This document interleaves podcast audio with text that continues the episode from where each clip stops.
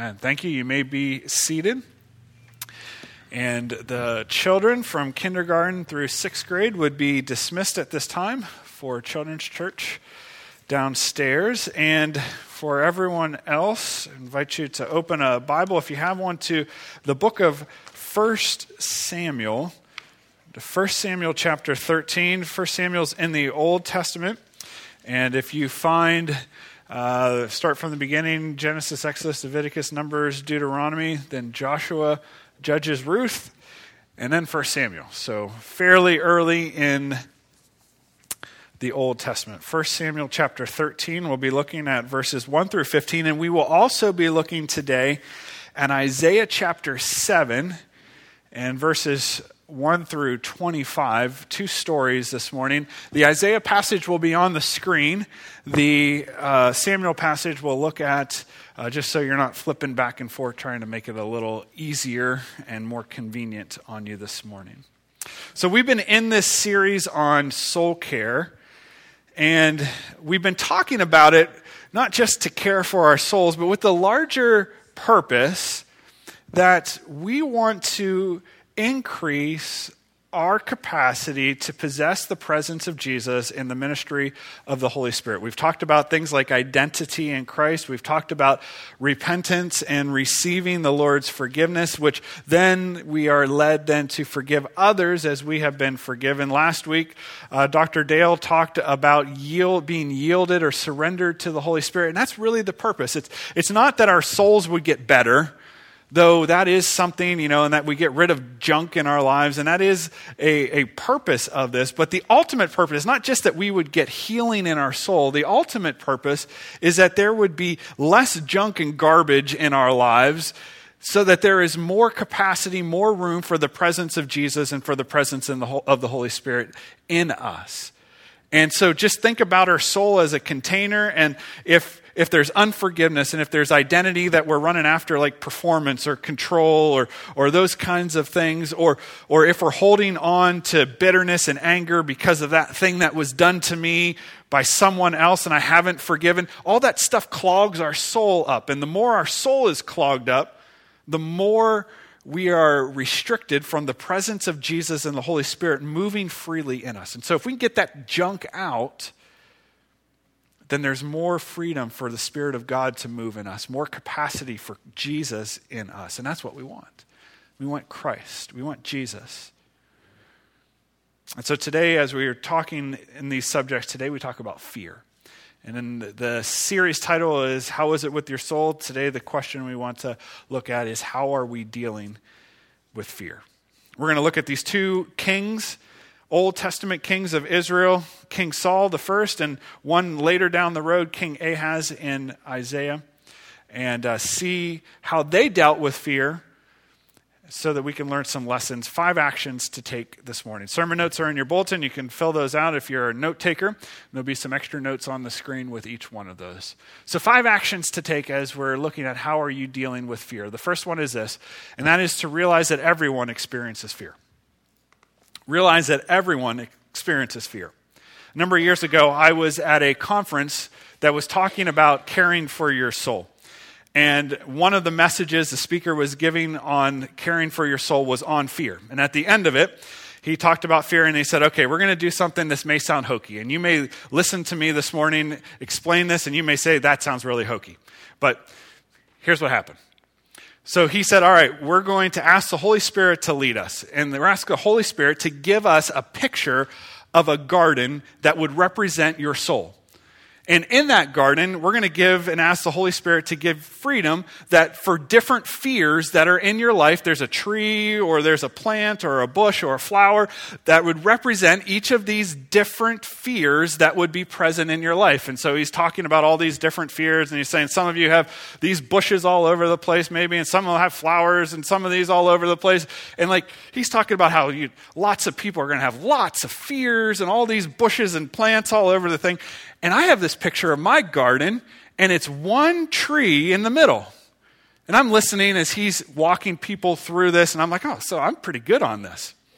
They've got all these fears. They got all bushes and all these things. There's thorn bushes and all. So I'm doing pretty good. I just got one tree.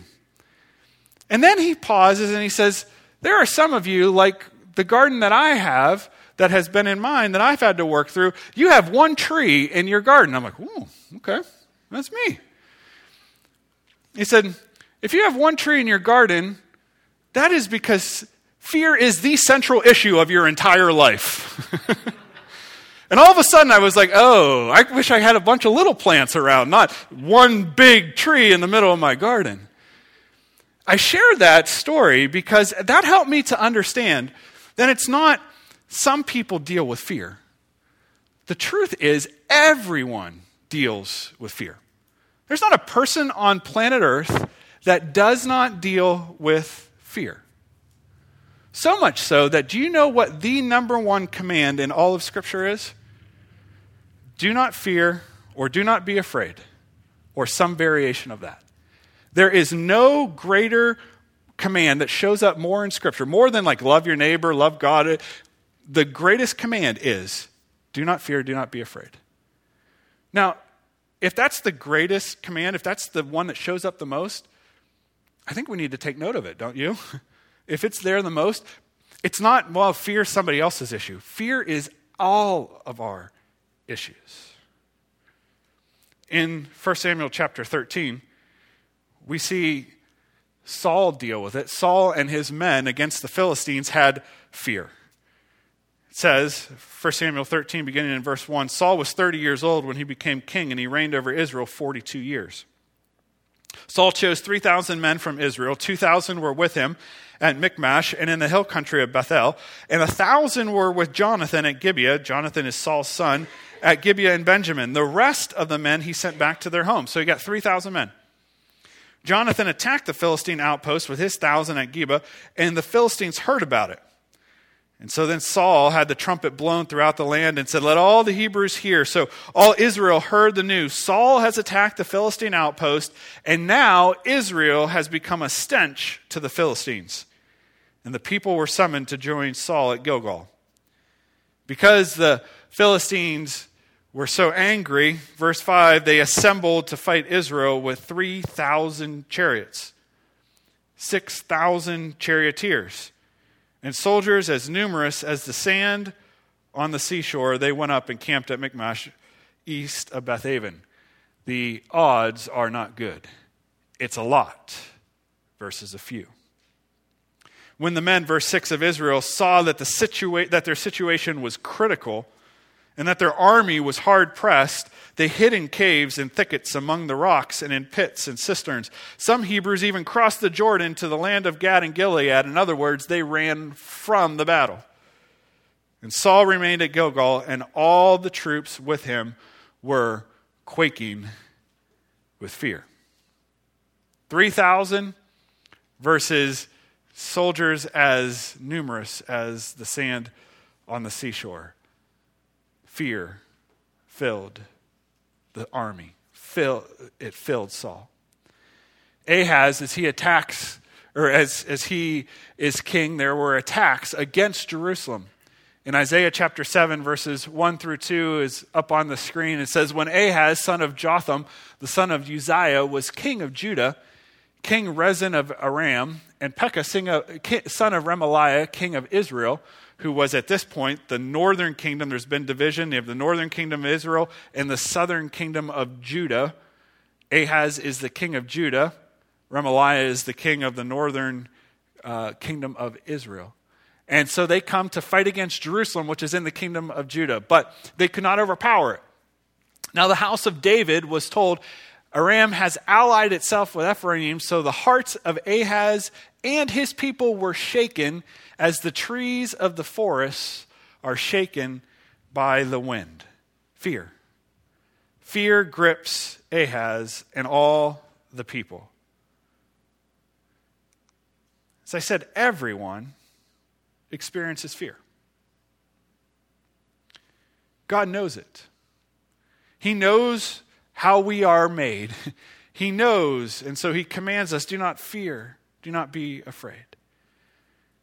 You may think of fear and think of being afraid of the dark, or being afraid of a certain sickness or death in general. You may fear losing your home or your job. You may fear losing your spouse or losing a child or grandchild. You may fear going without, not having enough. You may fear dangerous situations. You may fear spiders or flying. You may fear fill in the blank. There are tons of fears.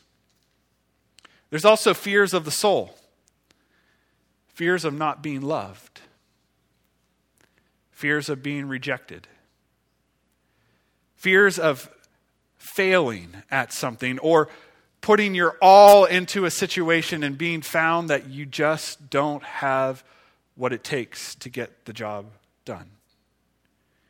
You may fear being out of control. The list could go on and on and on, and there may be things that are in your heart right now that you're saying, ah, that is a fear of mine. Just know this everyone, everyone experiences fear. For some of you, it's obvious. Yes, this is my fear. For others of it, you, you may say, I don't know about that. And so we want to take a moment to identify our responses to fear.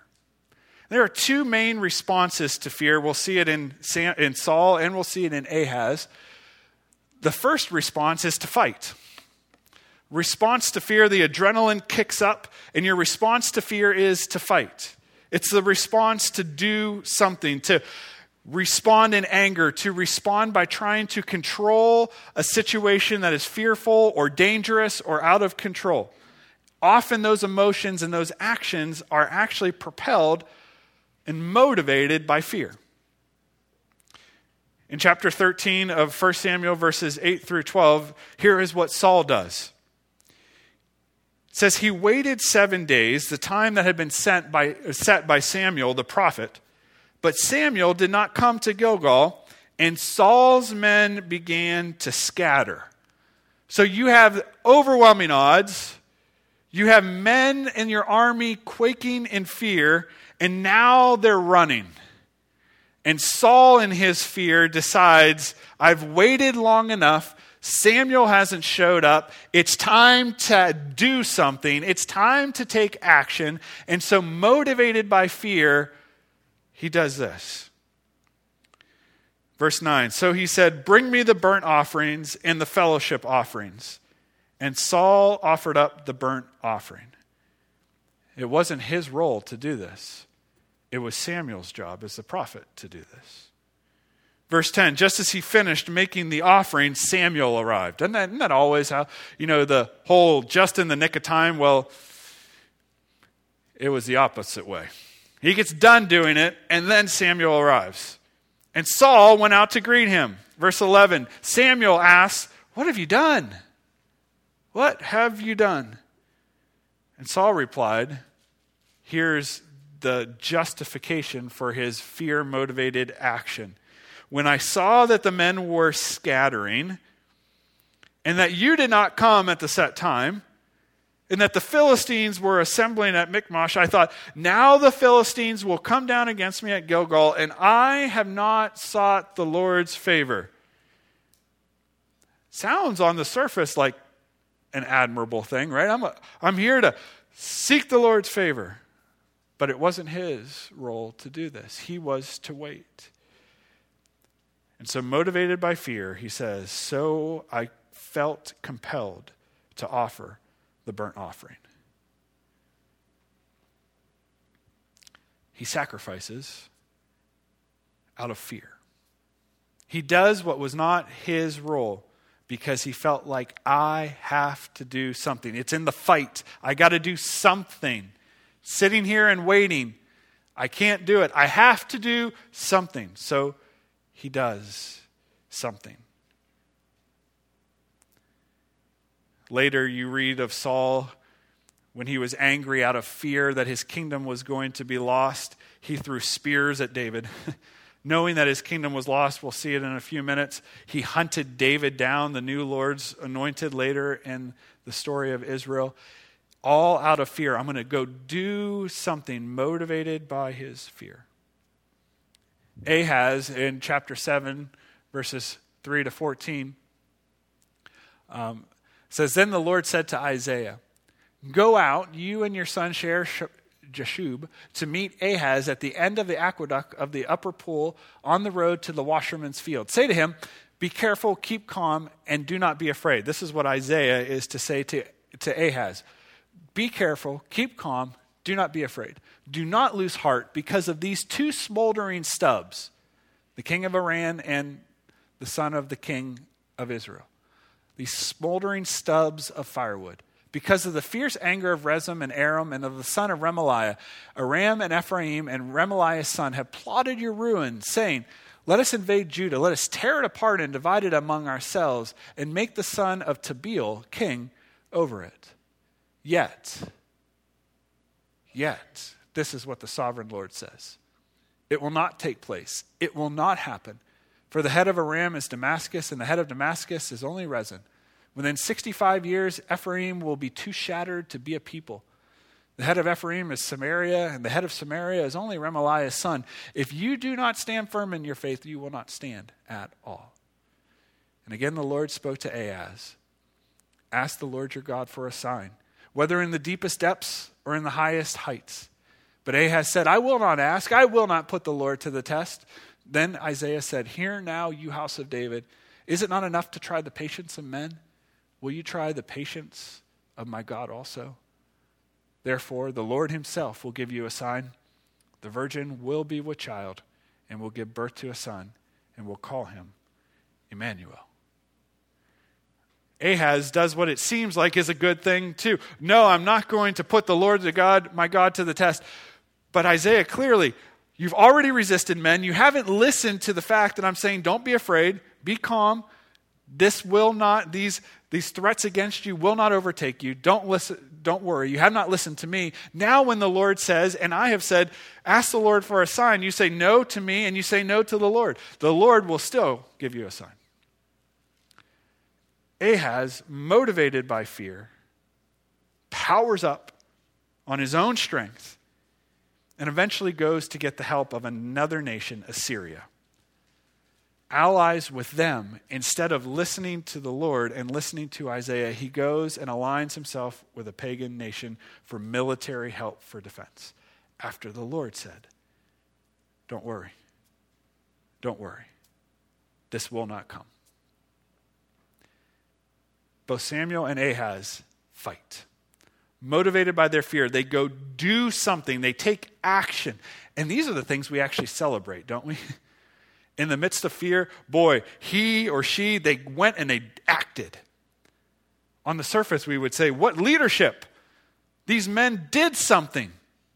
They did something to solve the problem. But out of fear, we will see that there will be consequences in a moment. The other reaction is flight fight or flight. Chapter 13, verses 6 through 7 we're reminded that when the men of Israel, back in 1 Samuel, when the men of Israel saw that their situation was critical and that there was the, that the army was hard pressed, they hid in the caves, they hid among the thickets, among the rocks, and in the pits and the cisterns. They even ran away. Flight. It's interesting earlier in chapter 9 of 1 Samuel, verse 21, when God says to Samuel, This is the king right here about Saul anoint him as king. He is the one who is going to be the king of Israel. Saul's answer in the midst of this is, Well, I'm just the least of the tribe of Benjamin. Is like all the reasons why I can't, I can't, I can't, I can't. And shortly after, in chapter 10, verse 22, when Samuel gathers the nation of Israel together to introduce them to their king, he's going to anoint them in the presence of all the people. They're like, Where's Saul at? He's hiding in the baggage that was being carried along. Two times. No, no, no, no, no, I can't, I can't, I can't. And then when it's time to actually be made king, he's hiding amongst the baggage. Flight. Fear will do that. Sometimes you may think, oh, fear is when you run away, when you're paralyzed. But fear can also be, I got to do something, I have to act and when it's motivated by fear, it will lead us to the third action, and that is to know that giving in to fear has consequences. When we act based on fear, we sin. Hear that. When we act based on fear, it will lead us to sin. And sin always has consequences. Chapter 13, verses 13 through 15 says about, about Saul, Samuel says, You acted foolish. You have not kept the command the Lord your God gave you. If you had, he would have established your kingdom over Israel for all time. But now your kingdom will not endure. The Lord has sought out a man after his own heart who will be who is King David and appointed him leader of his people because you have not kept the Lord's command. Saul's action out of fear led him to lose his kingdom. His fear motivated him to offer the sacrifices. What seemed good was not, and it proved disastrous for him and for the whole nation. Instead of establishing a kingdom under Saul's family, another, King David, would be established in his place. It set off this eventual um, cycle of jealousy of David, of obsession to find him, and it ultimately led to the end of Saul and his son Jonathan to his family. His sin motivated by fear, had deathly consequences. The action of Ahaz, motivated by fear, led Judah into punishment. There's a lot of scriptures here. I'm just going to read the first couple. I encourage you to read that whole chapter so you have the whole section. But after this, the virgin will be with child and he will be called Emmanuel. It says he will eat curds and honey when he knows enough to reject the wrong and choose the right. Basically, when he's old enough to know right and wrong. But before the, no, the boy knows enough to reject the wrong and choose the right, the land of the two kings you dread will be laid waste. The Lord will bring on you and your people and on the house of your father a time unlike any since Ephraim broke away from Judah. He will bring the king of Assyria. And the remainder of that passage, uh, which for the sake of time we're not going to read, details how they will suffer under the king of Assyria. How eventually Assyria will come, how eventually their, their idol worship will influence the worship of God in the temple. There will be disastrous consequences for Israel or for Judah. Ahaz led Judah into this place of punishment. You see, giving into fear will lead us to sin. And sin always has consequences that will be felt by you, felt by me, and it will be felt by others. Israel and Judah both suffered because their kings gave in and acted according to fear. So, no matter where you find yourself in life, when fear comes, if you act according to it, act motivated by it, there will be consequences. But understand this the more leadership and the more authority that you have been given in your life, it will affect, your actions will affect, for good and for bad, others around you. In your families, if you act motivated by fear, it will lead you to sin, and there will be consequences, not just for yourself, but for your family in the church. And so pray for me, pray for the elders, pray for leaders in the church. If we act based on fear, if we go in, we've got to do something, so we fight, go act, it's going to lead us into sin, and there will be consequences that will affect. If we give in to fear and we flight, we run away, we hold back, we shrink back, there will be consequences, not just for me or for us, there will be consequences for all of us. So pray for us. Please, I bet I ask you, you, you, you know that whole tree thing in my life. It's a thing that the Lord continues to work on. But it is a way that I can go is to give in to fear. So pray for me, please. Pray for our leaders. Giving in to fear has consequences. So, what do we do on the positive side? How do we act? How do we deal with it? Well, we stand in faith to resist it. Stand in faith to resist fear. In Isaiah chapter 9, or chapter 7, verse 9, in the midst of all this, word that Isaiah gives to King Ahaz that this is not going to happen. He says, If you do not stand firm in your faith, you will not stand at all.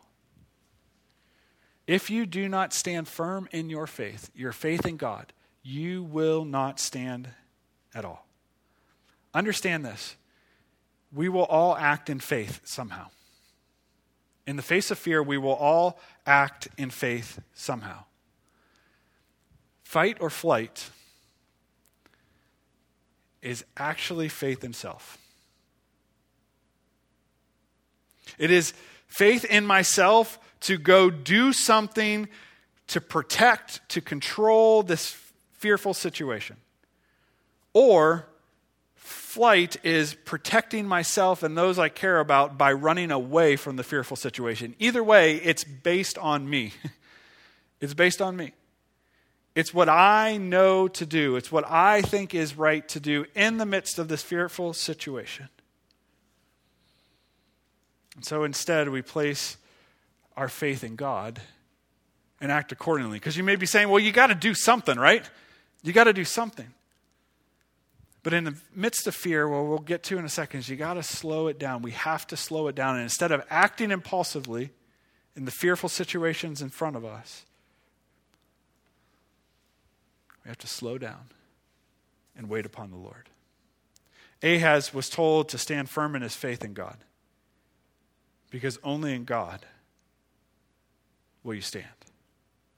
For Ahaz, if he would have listened, if he would have listened in faith, if he would have believed that what God was saying, if he would have said, Yes, give me a sign to confirm this, I receive it, do whatever you think is right, Lord.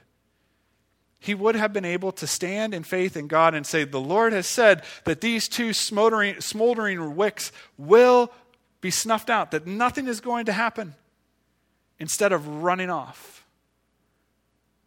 The action that he would have taken was to listen and to wait upon what the Lord would have said to do next, or to wait and watch the Lord's deliverance over his life and over Judah. But instead, he rejected, he acted in flight, and he went off doing what he thought was best. He put his faith in himself. Stand in faith, faith in God to resist fear. In the book Soul Care by Dr. Rob Reimer, he makes this quote. He says, The number one question in the heart of people for God is, Do you love me? In the midst of fear, I think that's right, isn't it? This fearful situation, deep down, what we're saying is, Do you love me in the midst of this situation that's coming to me? Do you love me? And the number one question in the heart of God for people is, Will you trust me? I think that's right on. We see the fearful situation and we go, God, what are you doing? Don't you care? And God is asking us, Do you trust me? Do you trust me? And if we can get to that place where we're in faith, we're saying, God, I trust you. This fearful situation is creeping in, it's posing me. I don't know what to do, but yes, I trust you. I will stand in faith and I will wait upon you and I will act according to what you say. Which leads us to the last action, and that is to access the presence of Jesus. What do we do? How do we, how do we understand what God wants us to do? Well, we have to access the presence of Jesus. Isaiah 7:14, we're coming close. Thanksgiving's on its way, which means Christmas. In the stores, you know, they're already got the Christmas decorations. So Christmas is practically here. So we might as well just do the Christmas verse, right? Therefore, the Lord himself will give you a sign. The virgin will be with child and will give birth to a son, and you will call him what? Emmanuel, which means God with us. There's a dual fulfillment of this sign. This famous prophecy had this dual fulfillment. Ahaz, soon after receiving this, this sign, this word from Isaiah, this word from the Lord, had a son. And before the time that he could discern right or wrong, the son, the threat from these two kings was over.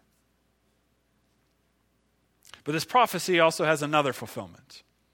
And the other fulfillment came 600 years later in the birth of the Lord Jesus Christ, who lived a perfect and sinless life and went to the cross to pay our sin debt, to stand in the face of fear, so that we can sing, as we did this morning Jesus, Jesus, your name is a light. The shadows can't deny. Your name cannot be overcome because at the cross he overcame it all. And so God is with us. We said at the beginning, and I love how God will often work in the midst of times of worship and his people, that I don't know if you heard the various prayers of praise that were given, but I listened to all of those and I could just hear different points of the message before anyone had ever even read through or heard this. And I love that, how God will lead his people to pray and to say and to do things that wrap this all up in a beautiful picture to be able to get our attention and for him to be able to say, I'm here. I'm leading this. I'm a part of this. To remind us that he is with us. Jesus, Emmanuel, God with us. And so, accessing the presence of Jesus, we stand in faith to resist fear by accessing his presence. By accessing the presence of Jesus who is with us by the presence of the Holy Spirit.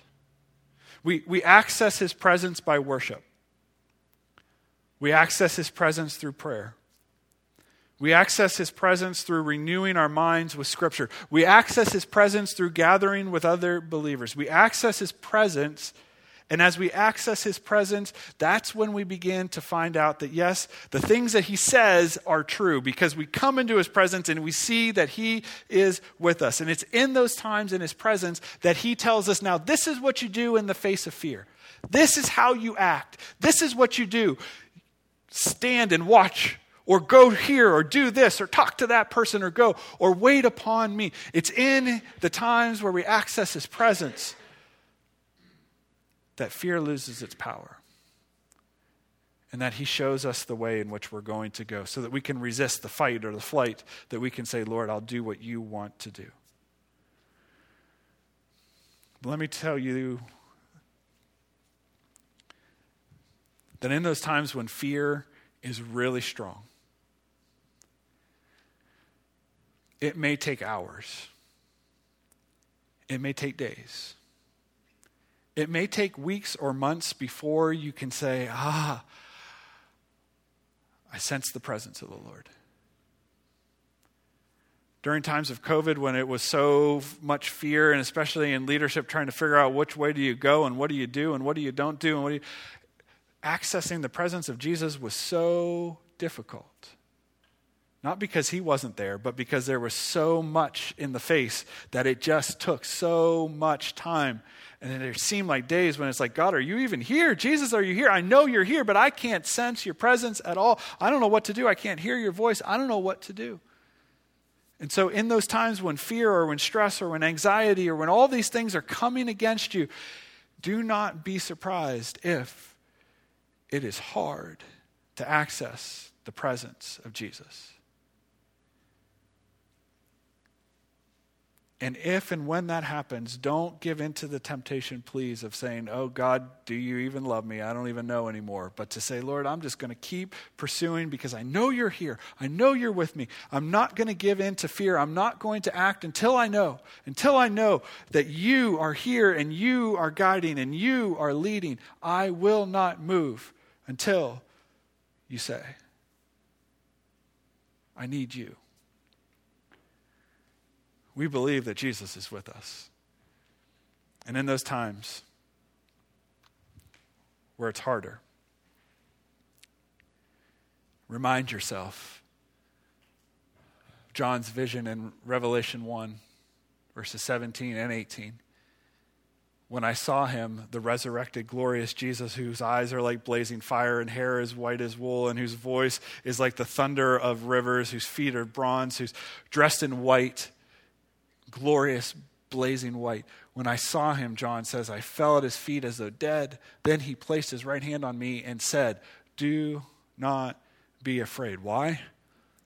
Because I am the first and the last. I'm the Alpha and the Omega. I was here before everything started, and I'll be here all the way to the end. There is nothing that will ever come that I'm not here for. Remind yourself of that. I'm the living one. I was dead, and behold, I am alive forever and ever. Based on my work on the cross, Jesus says, I have overcome it all. You don't have to be afraid. And because I was alive, or because I was dead and now I'm alive forever and ever, I hold the keys to death and Hades. In other words, there is nothing, nothing that will ever have power or authority over you in the presence of Jesus. The storms may rage and everything may scream and come against you, and you may say, Does God care? But the presence of Jesus is with you, and He says, I am here. I am with you. I am with you. Access His presence. When I was in elementary school, our town had a haunted house. Last week, Halloween, and so I'm sure you've seen all the all the haunted houses and all that stuff recently. But I was in elementary school, and all my friends wanted to go to the ho- to the haunted house, and so I pestered. I want to go to the haunted house. I had no idea what a haunted house was, but all my friends were going, and so my dad said, "All right." And it's one of those things. My dad and my mom were like, "What were we thinking?" But they, my dad took me, and we went. And I tell you what, ten feet into it, as an elementary school kid, I said, What in the world am I doing here? It was like immediate regret. And at that point, it was too late. You're already in it. And so my dad said, Just close your eyes and hold on to me, and we'll get through it. I don't know what was going on around me for the rest of that, but I know that first few moments were terrifying. But my dad walked me through that entire thing the rest of the way. It didn't mean that all that stuff stopped. There were still all the screams and the noises and all that kind of stuff. You could still feel the presence of stuff coming from sides. But you know what? I had someone with me, walking me through, saying, This is the way.